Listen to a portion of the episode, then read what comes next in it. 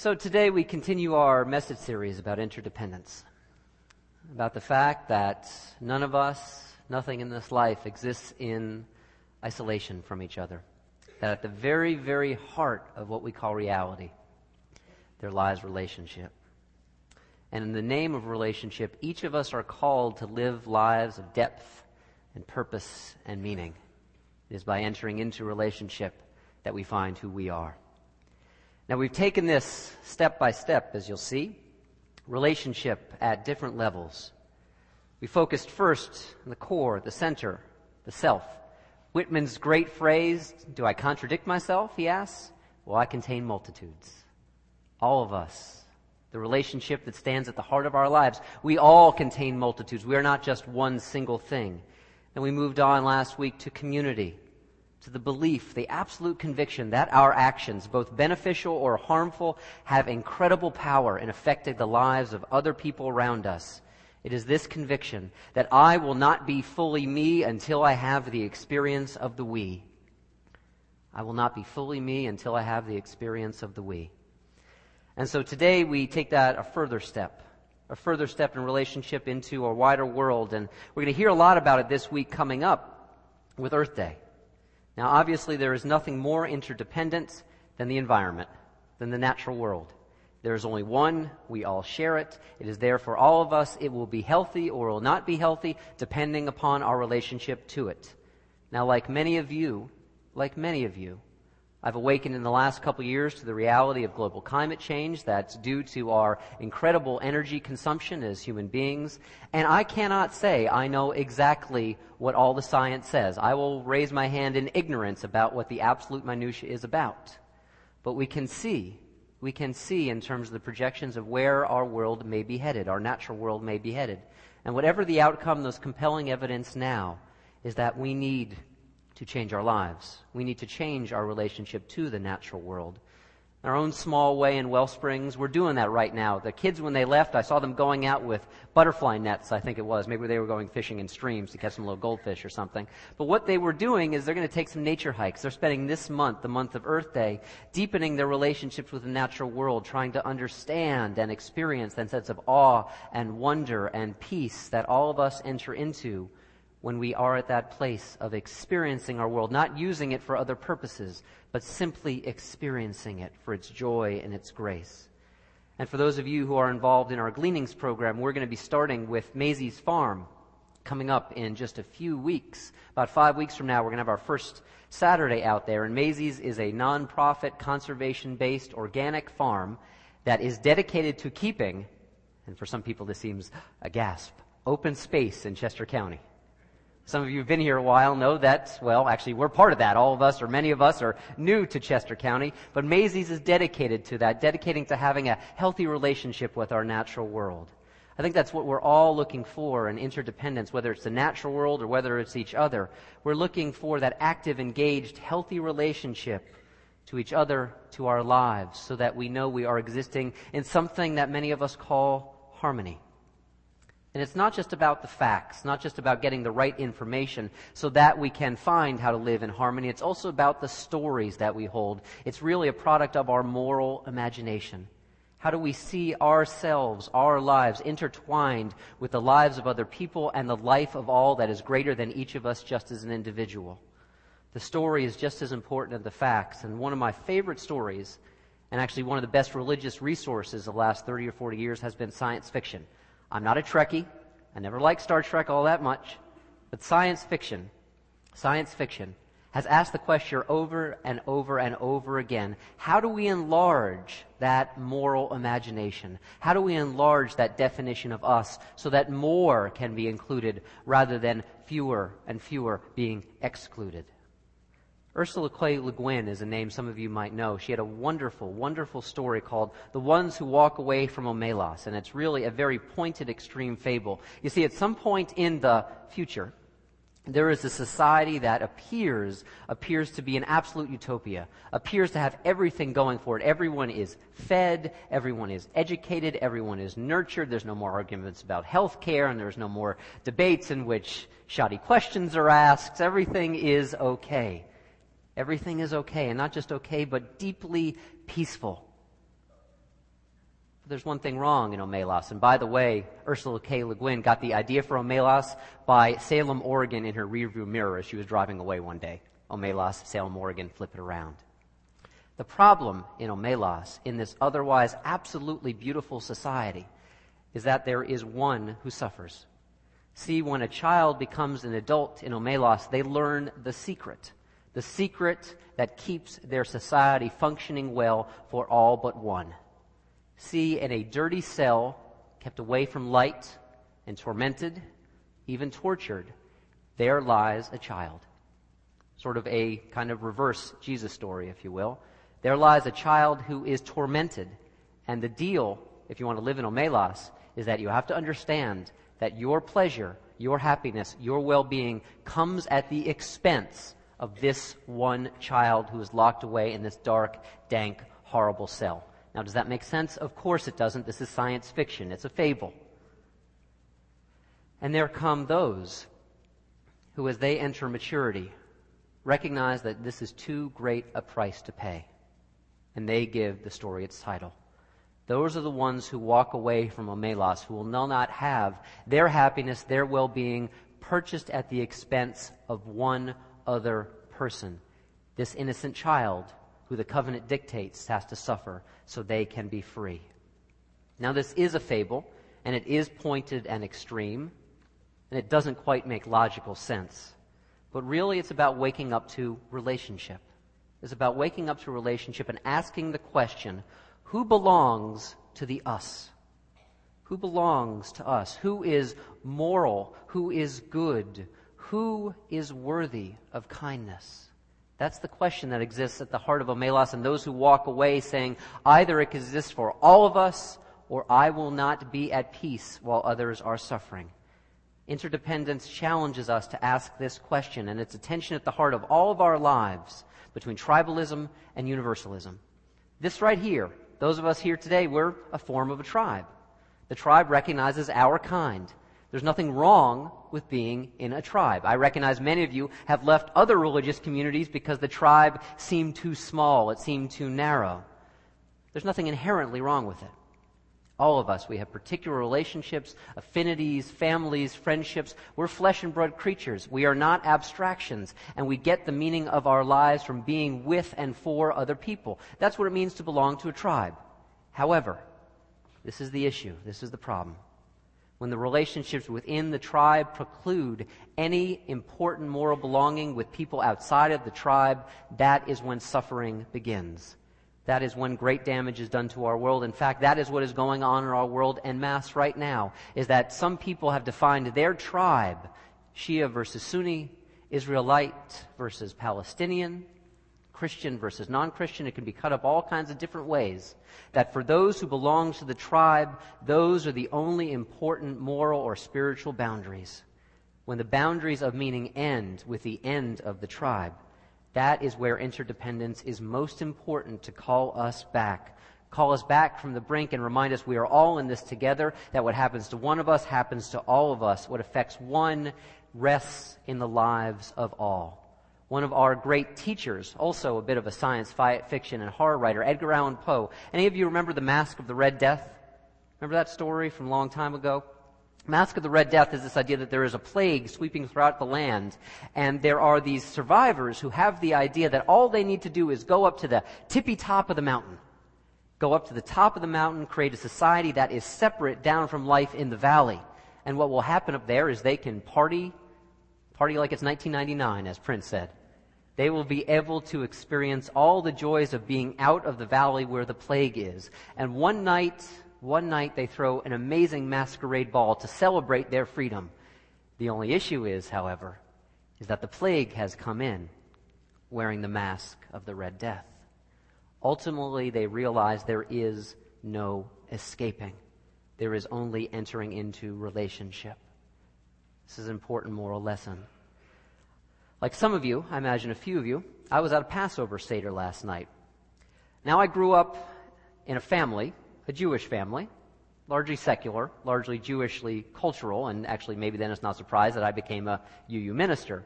But I grew up in a family that every year would try and set the land speed record for how quickly we could get through the Seder. It's a version of what comedian Alan King said is the, at heart, and again he was being joking, but at heart is what every Jewish holiday is about. They tried to kill us, they failed, now let's eat.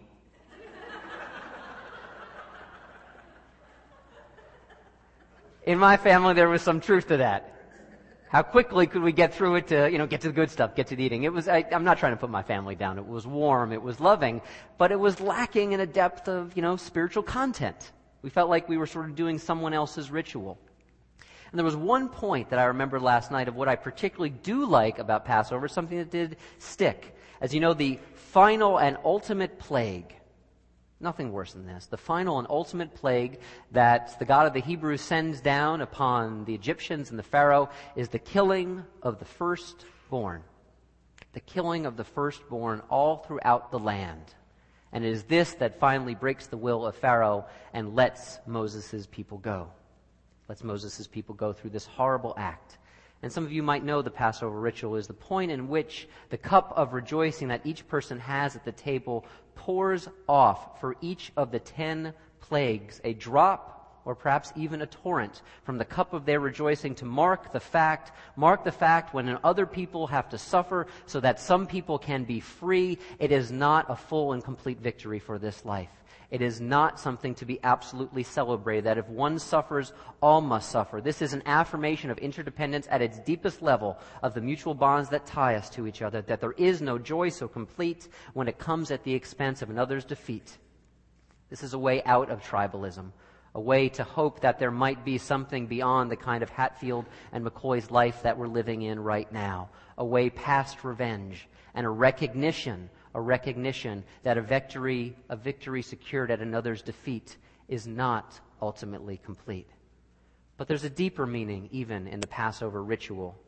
It's kind of ironic that I never really fully realized what Passover meant until I became a Unitarian Universalist. There's a deeper meaning in that retelling of the story of the Israelites being released from bondage in Egypt. It rests on this. See, religion becomes only a tribal thing or a relic an empty ritual, when it is a recounting of the past, not a story present. Two different meanings of remembering. I mean, think about how we can talk about that word remembering. I remember it. I recall it. It happened in the past and I'm calling it to mind now, but it's over. It's done. Nothing can be shaped. It is finished. And then there's a different way of understanding remembering. Take the word apart. Remember. Remember. Kind of like what they do on the electric company where they put the words together. Re, member, re. I don't know. Any of you remember that? Okay. Take it apart. You see that actually what it's about is putting our lives back together. Remembering putting back together. And this is very much based upon the original Latin meanings of what relationship and religion are all about. Some people say Unitarian Universalists are not a real, you ever get this one, not a real religion, because we don't have a central creed to which everyone must subscribe. And I say, well, no, that is a creedal religion. But the creedal part is the adjective that describes the noun. The creedal is the modifier part because you know what religion means in its ultimate goal? Religare. Think of your ligaments. What do your ligaments do? They hold it together. That's what religion means in its original, original content and meaning. To put back together that which has been taken apart. Same thing with relationship. Relating. Bringing back together a restoration of things in connection. When religion is just a recollected past, just a recitation of someone else's story, it is, I think, kind of like Latin, a dead language. We can learn from it, we can study it, but it has nothing to do with how we communicate with ourselves or with the world. Instead, we are called to ask a different question. A different question, which is this what meaningful part of the story that was past is still going on right here and right now. And we can take part in it not just as observers, but that we are called to get in the game. That this is our life as well. Not just someone else's 2,500, 3,000 years ago, 1,000 years ago, 500 years ago, but right now we are called to enter the story of life. Hearing the story last night of the groanings of the Israelites in bondage and in slavery. I thought about actually just about this time last year Up on Route 100, about, I think, less than a mile from where our current office is located, there was a quote unquote massage parlor that was busted. Busted, and two women were arrested for prostitution and taken into custody. And as you started to dig into the story a little bit, and the follow up reports contained this, it turns out that most likely they were not there at all willingly. They were slaves. They were slaves forced into prostitution. It's thinking about these two women who remain unnamed to me to this day. That brought me to a recent book that some of you might know about, and I cannot commend to you strongly enough. It is called A Crime So Monstrous. A Crime So Monstrous. It's about slavery in the modern world. It's written by a young man. I say young, he's, I think, seven years younger than I am, named Ben Skinner. And he writes with all the moral urgency of someone for whom the idea of hell is not an idea. He has seen it. He has seen hell on this earth. He defines slavery very, very simply, but in a way that really breaks it down. Slavery is any context in which someone is forced to work under threat of violence for never anything more than a subsistence wage. Recently, he was writing on the progressive blog site, the Huffington Post, talking about what he had learned in writing A Crime Most Monstrous. And I'm going to be honest, what I'm going to read to you right now is disturbing. There is no other way around it. It is disturbing, but a greater part of the ethics of learning to live in interdependence is learning not to look away. Learning to look upon our world and our lives for what they actually contain. And Ben Skinner gets the start of what he's writing talking about Obama's speech on identity and race from a few weeks back. And he's talking about slavery in the past tense. He's talking about African American chattel slavery that our government and our society practiced until the Civil War. And quoting Senator Obama, he begins Words on a parchment would not be enough to deliver slaves from bondage, Obama said. He was speaking of his wife's 19th century forebears but he might have been speaking about a young mentally handicapped woman that was offered to me in trade for a used car in a brothel in Bucharest. In an attempt to make her sellable, her pimp had put makeup on her face, but when he presented her to me, the terrified woman was crying so hard that it had smeared. Her right arm bore angry red slashes where apparently she had tried to escape the daily assaults the only way that she thought she knew how. Or he might have been speaking of the mother living on the Indian border with Nepal who broke down in tears as she described the pain of giving her son to a trafficker in order to save him, she thought, from starvation, only to have him completely just disappear into the world of bondage, along with thousands of other children in India's carpet belt. I found, I tracked down the slave trader that had sold her son to the loom owner and brought him to the mother. In a belated act of contrition, he too wept and pled for the mother's forgiveness. Or he might have been speaking about a Haitian girl whom I met as a 20 year old survivor. She had been held as a domestic and sex slave for three years, starting at the age of nine, and the place was in America.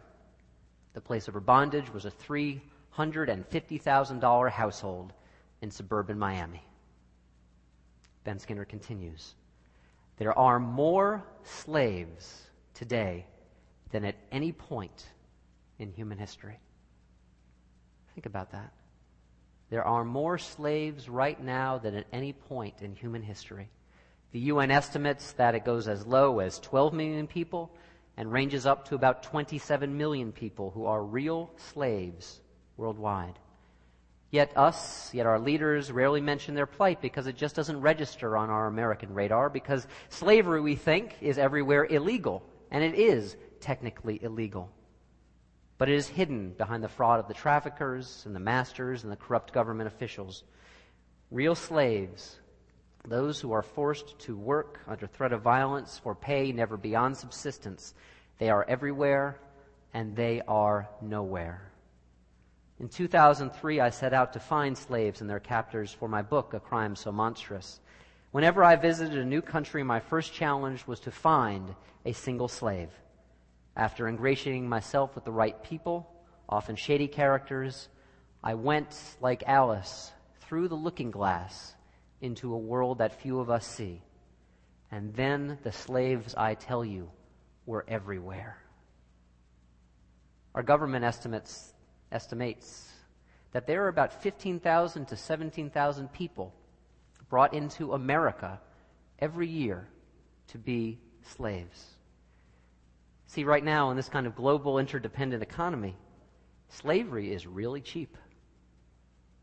Ben Skinner in his book tells stories about $9, $10, $12, a little bit more expensive if the person could do some kind of skilled work, maybe $50. That's what a human life can cost. See, in the days of African chattel slavery, which of course was just as monstrous a crime, it actually took a lot of money to force people into bondage and to bring them across the ocean through the Middle Passage. Nowadays, it is cheap. Kevin Bales, who is one of the foremost worldwide activists against slavery, wrote a book that I think sums it up. What we wish would not be, but is, that these people are disposable people. They are treated as disposable by so many in our world.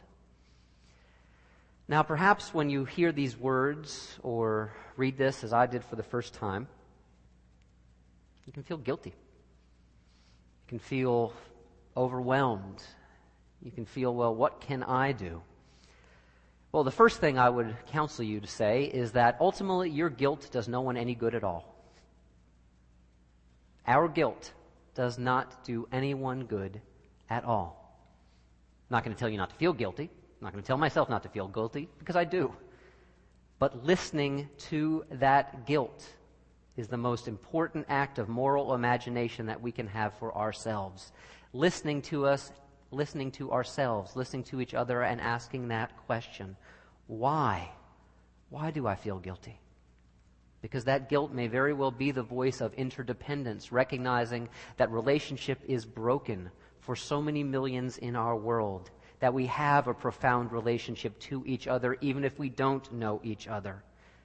And through our questions, through our questions, through even our guilt, through our heart sickness, through our pain, through our justifiable outrage, anger, perhaps we start to take the journey like those who walked away from Omelas in their recognition that their world was built upon the suffering of one who did nothing to deserve that suffering, and they would not purchase their well-being or their happiness at that child's expense. Perhaps when we become like those who can start to walk out slowly, I understand, all of us slowly, but to begin to walk away from Omelas, we can begin to see that child sold by that mother on the border between India and Nepal, we can start to see that child not as that child, but as our child.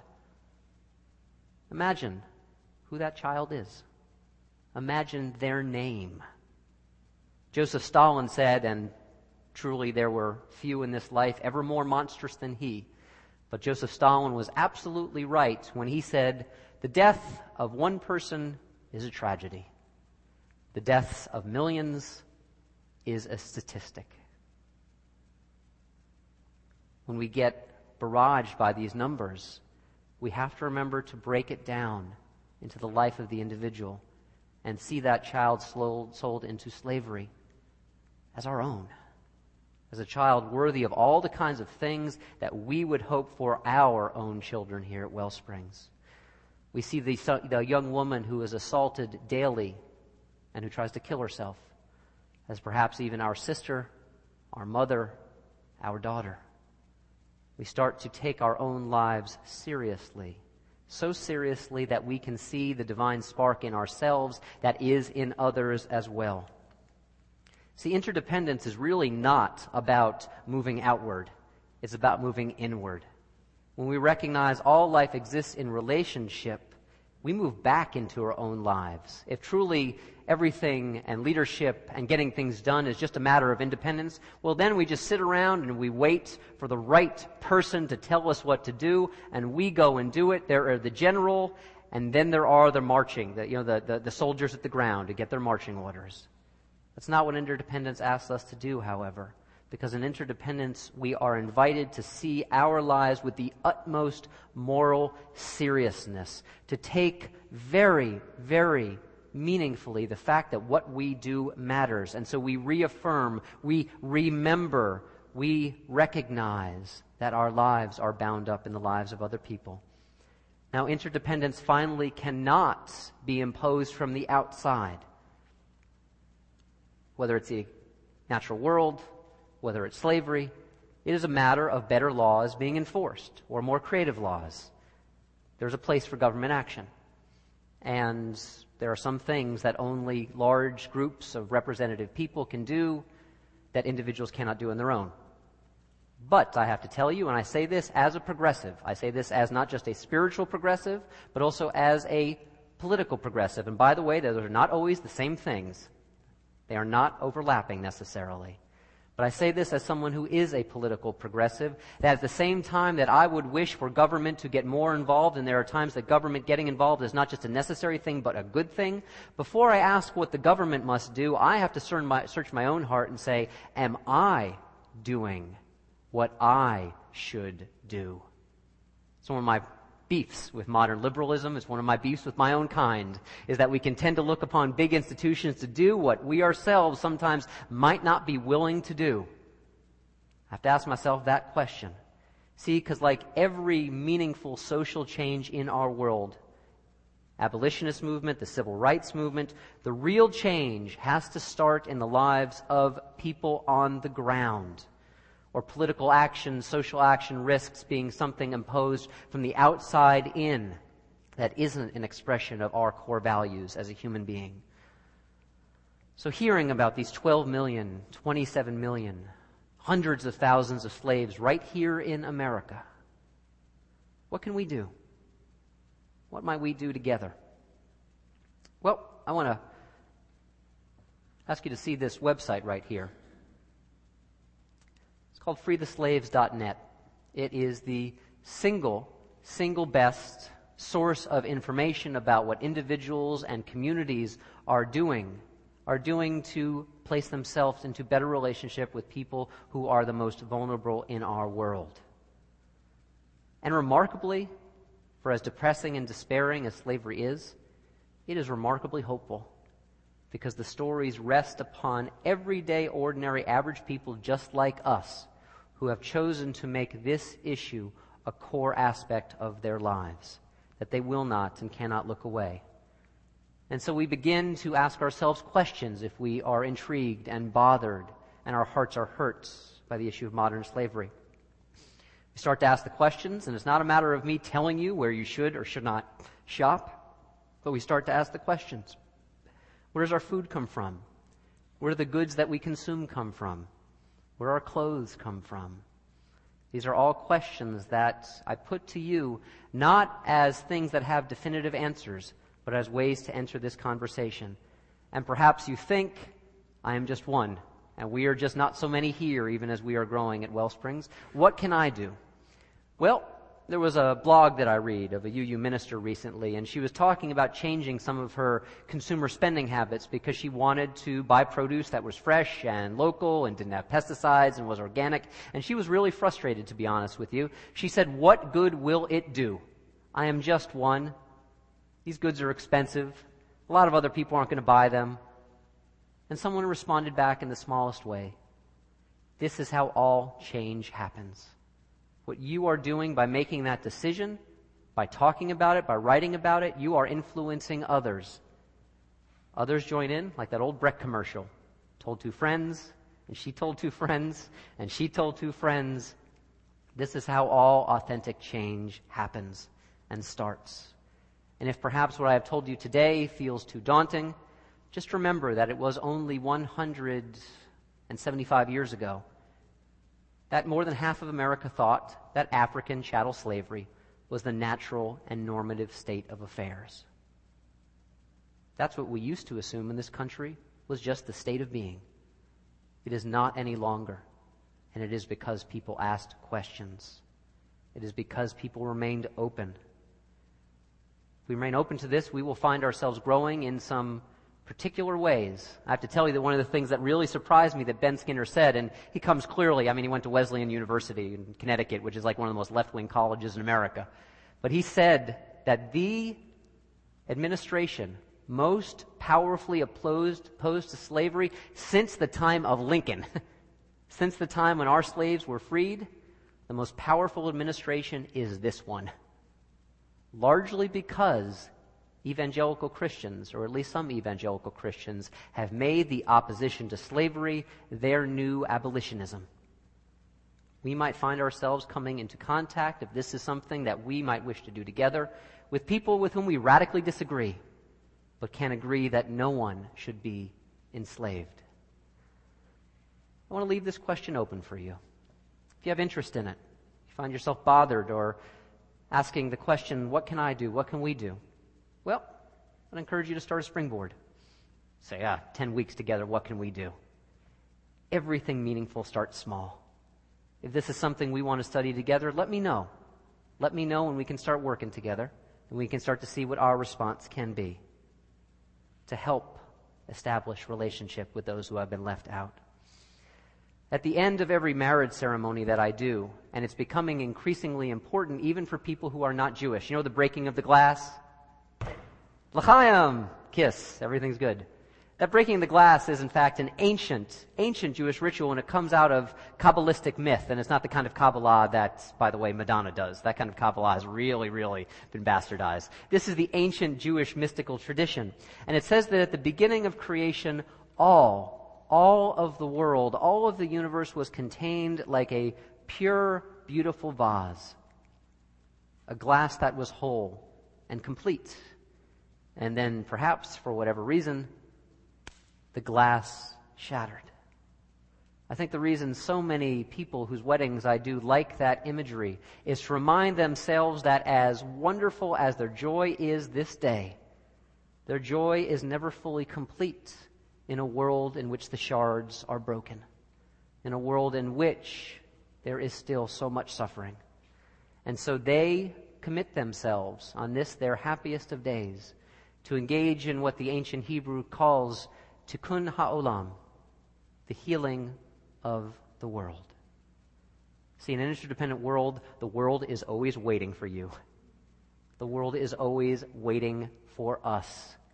We are, as Annie Dillard once said in a beautiful, felicitous phrase, we are the only hands that God has. Right here in our midst, the world is waiting for you. The world is waiting for us. And there are those out there who need us and are waiting for our goodness, and they are waiting for our light. Amen. May you live in blessing.